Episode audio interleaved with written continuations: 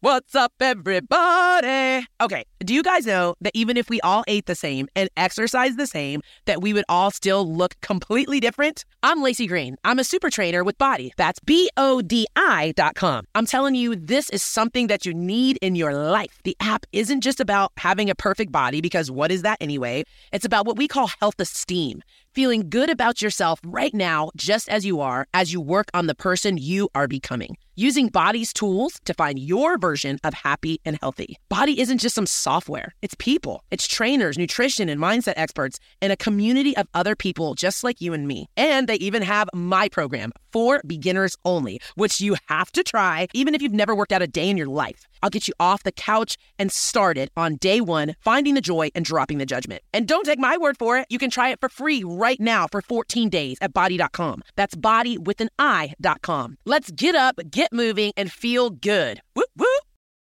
मखरा आधीच भरून जातं मखरासारखं मन. बाप्पा येऊन बसतो आणि मूर होतं वन.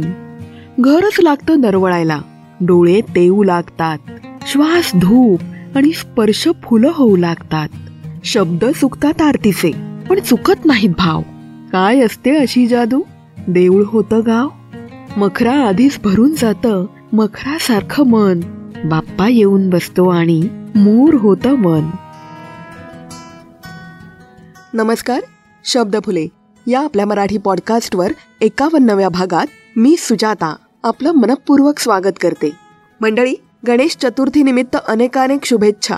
होत आहे गणपती बाप्पांचं आगमन आणि संपूर्ण वातावरण झालं आहे प्रसन्न. अशा वातावरणात बाप्पांची एक गोष्ट तर बनतेच ना? ऐकूयात? कथा आठवणीतला बाप्पा. मंडळी या कथेचे लेखक मिलिंद यांच्या गोडाचा शिरा आणि लग्न गोंधळ या दोन्ही कथांना तुम्ही भरभरून प्रेम दिलेला आहे. गोडाचा शिरा हा शब्दप्लेचा छत्तीसावा भाग आहे आणि लग्न गोंधळ हा एकोणचाळीसावा भाग आहे. या दोन्ही कथांचा जरूर आनंद घ्या. तर ऐकूयात. कथा आठवणीतला बाप्पा. लेखन मिलिंद गीता रामदास. आवाज सुजाता. गणेश चतुर्थीचा आदला दिवस होता. घरात आम्ही सगळे गणपतीसाठी घराची मंडपाची सजावट करण्यात व्यग्र होतो. इतक्यात माझी बायको माझ्या सहा ते सात वर्षाच्या भाचीशी बोलतानाचे शब्द माझ्या कानावर पडले. असं वागायचं नाही ह? नाहीतर बाप्पा कान कापेल. ते शब्द माझ्या कानावर पडले आणि मला माझ्या लहानपणीची माझ्या बाबतीत घडलेली एक अविस्मरणीय घटना आठवली. बाप्पा कान कापतो की नाही हे माहीत नाही पण बाप्पाने माझ्या बापाकडून माझ्या कानाखाली जी पडणार होती त्यातून मला वाचवलेलं चांगलंच आठवलं आणि मला माझच हसू आलं. झालं असं होतं की मी आठ नऊ वर्षाचा असेन. मला एक घाणेरडी सवय लागली होती. त्या वयानुसार ते नॉर्मलच होतं म्हणा.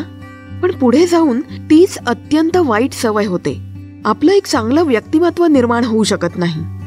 मला अशी सवय लागली होती की कोणाकडची एखादी वस्तू मला आवडली की ती मला हवी वाटायची. आणि ती मी विकत घेऊ शकत नसलो की मी ती काहीही करून मिळवायचा प्रयत्न करायचो. त्यासाठी त्या वस्तूची चोरी करायलाही मी तयार असायचो. मी छोट्या छोट्या चोऱ्या करायला लागलो होतो. कोडरबर पेन्सिल शार्पनर कंपास बॉक्स या छोट्या छोट्या चोऱ्या मी माझ्या शाळेतल्या वर्गात करू लागलो होतो. आणि कधी तर शेजार पाजारच्या मित्रांच्या घरी देखील. पण माझा साळसूद गरीब चेहरा आणि वागणं पाहून कोणालाही माझा संशय यायचा नाही किंवा कोणी माझ्यावर आळही घ्यायचा नाही. समोरच्याला असं वाटायचं की त्याची वस्तू कोणीतरी दुसऱ्याने चोरली असेल किंवा त्यानेच ती हरवली असेल किंवा कुठेतरी तो विसरला असेल. माझ्यावर कोणीच संशय घ्यायचा नाही आणि मी चोरी करून देखील बिनधास्त मोकळा वावरायचो. यामुळे झालं असं की माझी चोरी करायची हिंमत खूपच वाढू लागली. आपल्याला कोणीच पकडू शकत नाही. असा भलताच नाहक आत्मविश्वास माझ्यात आला होता. पण कधीतरी माझ्यासारखी चोरी करणारी काही मुलं शाळेत पकडली जायची. त्यामुळे मी छोट्या छोट्या गोष्टींची चोरी करायचं सोडलं. मग मात्र मी फक्त एखादी मोठी वस्तू जी माझ्याकडे नाही तीच चोरायची ठरवलं. साध्या वस्तू चोरून पकडलं जायचं नाही हे मी मनाशी पक्क ठरवलं होतं. बरेच दिवस मी चोरी केली नव्हती. आणि तो दिवस उजाडला. आमच्या वर्गातल्या माझ्या एका मित्राला त्याच्या मामाने एक महागडं पेन गिफ्ट दिलं होतं. त्याने ते वर्गात आणलं होतं. सगळ्यांनी ते पाहिलं आणि सगळ्यांना ते आवडलं. आणि मला तर खूपच. मला ते हवं झालं. दुपारी मधल्या सुट्टीत सगळी मुलं खेळायला वर्गाबाहेर गेली होती. मी ती संधी साधून वर्गात शिरलो. मित्राच्या बॅगेतून पेन बाहेर काढला आणि पटकन माझ्या बॅगेच्या चोर कप्प्यात लपवून ठेवला. तो चोर कप्पा फक्त मलाच माहिती होता. तो इतर कोणाच्याही लक्षात आलाच नसता. मधली सुट्टी संपली आणि वर्ग भरला. मित्राच्या लक्षात आलं की त्याचं पेन चोरीला गेलं आहे. त्याने ती गोष्ट बाईंना सांगितली. आणि मग सगळ्यांच्या बॅग्स तपासायला सुरुवात झाली. मित्र माझी बॅग तपासायला तयार नव्हता. मी चोरी करणार नाही असा त्याला विश्वास होता. तरी माझ्यावर कोणाचा संशय नको म्हणून मी माझी बॅग त्याला सगळ्यांच्या समोर तपासायला लावली. बॅगेत काही सापडलं नाही. मी सुटकेचा निश्वास सोडला. त्यावेळी संपूर्ण वर्गात चर्चा होती की पेन चोरलं कोणी. सगळ्यांना वाटलं की दुसऱ्या वर्गातल्या कोणीतरी चोरी केली असेल. मी घरी आलो. मला पेन व्यवस्थित पाहायची आणि वापरायची घाई झाली होती. पण माझ्या शेजारी राहणारा माझा वर्गमित्र त्या दिवशी बोंबलतच घरी आला होता की आमच्या वर्गात पेनची चोरी झाली म्हणून. माझ्या आईने ते ऐकलं. मला तिने त्याबद्दल विचारलं. पण मी तिला तुटकच उत्तर दिलं. आईने मला माझ्या वस्तू सांभाळण्याबद्दल सूचना दिली. मी त्या दिवशी ते पेन निरखून बघितलं. खूप छान होतं. आम्हाला तेव्हा शाळेत पेन वापरायला परवानगी नसायची. आम्ही पेन्सिलच वापरायचो. त्यामुळे ते पेन वापरावंसं वाटू लागलं. पण शेजारच्या मित्राने बोंबाबोंब केल्यामुळे काही दिवस तरी ते पेन बाहेर न काढायचं मी ठरवलं. त्या पेनाला मी काळ्या रंगाने रंगवलं. जेणेकरून शेजारच्या मित्राने बघितलं तरी त्याला ते ओळखता येऊ नये. म्हणजे ते पेन मी घरात वापरू शकलो असतो. असेच चार पाच दिवस निघून गेले होते. मी दुपारी शाळेतून घरी आलो. कपडे बदलले.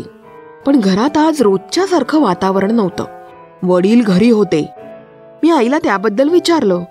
ती तुटकपणे माझ्याकडे न बघता म्हणाली उशिरा कामावर जाणार आहेत ते. मी कोचावर जाऊन पुस्तक वाचत बसलो. तितक्यात माझ्यासमोर माझे वडील येऊन उभे राहिले. आधीच ते जमदग्नीचा अवतार होते. मला तर त्यांची थोडी भीतीच वाटत असे. मी त्यांच्याकडे घाबरतच बघितलं. त्यांनी त्यांच्या हातातलं पेन माझ्यासमोर धरलं आणि म्हणाले काय रे? हा पेन कोणाचा आहे? हा? झालं. मी चड्डी ओली करायचा तेवढा बाकी राहिलो होतो. म्हटलं मेलो आता. ड्रॉवर मध्ये इतक्या आत लपवून ठेवलेलं पेन ह्यांना कसं मिळालं? मेरी चोरी पकडी गई. आता हे मला चांगलंच चोपणार त्यांनी परत थोड्या मोठ्या आवाजात मला विचारलं राहुल हा पेन कोणाचा? हा? तुझ्याकडे कसा आला? मी उसनं अवसान आणून बोललो रस्त्यात पडलेला सापडला मला. इतकं पटकन उत्तर मला देता आलं याचा मलाच आनंद झाला. वडिलांना थोडा विश्वास बसल्यासारखं झालं. इतक्यात माझ्यापेक्षा चार ते पाच वर्षांनी मोठी असलेल्या माझ्या अतिस्कॉलर चोंबड्या बहिणीने मध्ये तोंड घातलं. नाही हा खोटं बोलतोय. बाबा यांच्या वर्गात त्या दिवशी पेनाची कोणीतरी चोरी केली होती. याच्याच वर्गातला शेजारचा संजा त्या दिवशी बोलताना मी ऐकलं होतं बाबा. आत्ता माझ्या डोक्यात ट्यूब पेटली हा सगळा हिचा प्रताप होता तर. तिला काही तिच्या वस्तू मिळाल्या नाहीत की ती माझ्या ड्रॉवरमध्ये शोधायची. तिलाच हा पेन सापडला आणि तिने ही आग लावली. मी मनातल्या मनात गणपती बाप्पांचा धावा सुरू केला. शेजारच्या संजयला बोलावून त्याच्यासमोर ते पेन माझ्या बहिणीने धरलं. आणि काय आश्चर्य संजा सुदैवाने हे चोरीला गेलेलं पेन नाही असं म्हणाला. ते सफेद कलरचं होतं ना? हे काळं आणि थोडं सफेद आहे. हे ते नाही. असं म्हणून तो घराबाहेर पळून गेला. माझा जीव भांड्यात पडला. पेनाला कलर केल्यामुळे मी वाचलो होतो. तरी चोंबड्या बहिणीमुळे वडिलांचा माझ्यावर विश्वास बसत नव्हता. मला हाताला पकडून बाबांनी देवघरातल्या बाप्पाच्या मूर्तीसमोर उभं केलं. हम्म घे देवाची शपथ की तू चोरी केली नाहीस म्हणून. आता माझी अग्निपरीक्षा होती. मी बाप्पाकडे बघितलं. त्याचे सुंदर प्रेमळ डोळे माझ्याकडे बघत होते. त्याची सोन तो माझ्या डोक्यावर आशीर्वादासाठी ठेवतोय असं वाटलं. त्याच्या उजव्या हाताने तो मला आशीर्वाद देत होता. त्याच्या डाव्या हातातला मोदक तो मला देतोय असं मला वाटलं. एका हातातलं शस्त्र माझ्या रक्षणासाठी वापरतोय असं वाटलं. बाप्पाचं ते सुंदर रूप पाहतच राहिलो मी. माझी तंद्रीच लागली. तसाच मूर्तीकडे पाहत राहिलो. वडिलांच्या आवाजाने मी भानावर आलो. बहीण बोलत होती बघितलं बाबा चोरी केली आहे ना म्हणून बोलत नाहीये. बाप्पा कान कापेल म्हणून आणि बाबा मारतील म्हणून. मला दरदरून घाम फुटला. मी मनातल्या मनात बाप्पाची माफी मागितली. पुन्हा कधीच चोरी करणार नाही. चुकीचं वागणार नाही बोलणार नाही. बाप्पा पण आता मात्र वाचव. मी खोटं बोलतोय पण एकदाच. तुझ्या मोठ्या पोटात माझी चुकी मोठ्या मनाने माफ करून घे बाप्पा. बाप्पाने माझं ऐकून होकारार्थी मान हलवल्यासारखं मला वाटलं. आणि मी रडतच मोठ्याने आणि आत्मविश्वासाने बोललो. मी चोरी नाही केली. ते पेन मला रस्त्यात सापडलं. घरात एकदम शांतता पसरली. बहीण देखील गप्प बसली. थोड्या वेळाने वडील बोलले बाप्पाची खोटी शपथ नाही घेणार तो. ते पेन त्याला सापडलं असेल. पण असं काही असलं तरी घरी सांगत जा हं? वडील असं म्हणाले आणि कामावर गेले. आईने मला जवळ घेऊन पदराने माझा चेहरा पुसला. ती बोलली बाप्पाच्या पाया पड आणि त्याला बोल तुला चांगली बुद्धी द्यायला. मी बाप्पाला हात जोडले. मला असं वाटलं तो माझ्याकडे बघून हसतोय आणि बोलतोय कशी गंमत केली एका मुलाची? मंडळी त्या अनुभवानंतर मी माझी चोरी करायची सवय सोडली. एखादी गोष्ट नसली तरी चालेल पण चोरी करायची नाही. चुकीचं वागायचं नाही हे मी पक्क ठरवलं होतं. आणि पुढच्या आयुष्यात म्हणजे मला सरकारी नोकरी लागली तेव्हा असं चुकीचं वागण्याचे अनेक प्रसंग आले. पण बाप्पाच्या आशीर्वादाने चुकीचं नंतर वागलो नाही. आणि कित्येक अडचणींमधून मार्ग काढत त्यावर मात करत यशाची शिखरं सर करत राहिलो. गणपती बाप्पा मोर्या भाचीच्या आवाजाने मी भानावर आलो. आम्ही सगळ्यांनी मोठ्याने मोर्या म्हटलं. मोर्या आणि हसलो. स्पीकरवर बाप्पाची आरती लागली होती. तू सुख करता तू दुःख हरता. मोर्या मोर्या. गणपती बाप्पा मोर्या. तू सुख करता मी मनोमन बाप्पाला हात जोडले. समाप्त. कथा. आठवणीतला बाप्पा.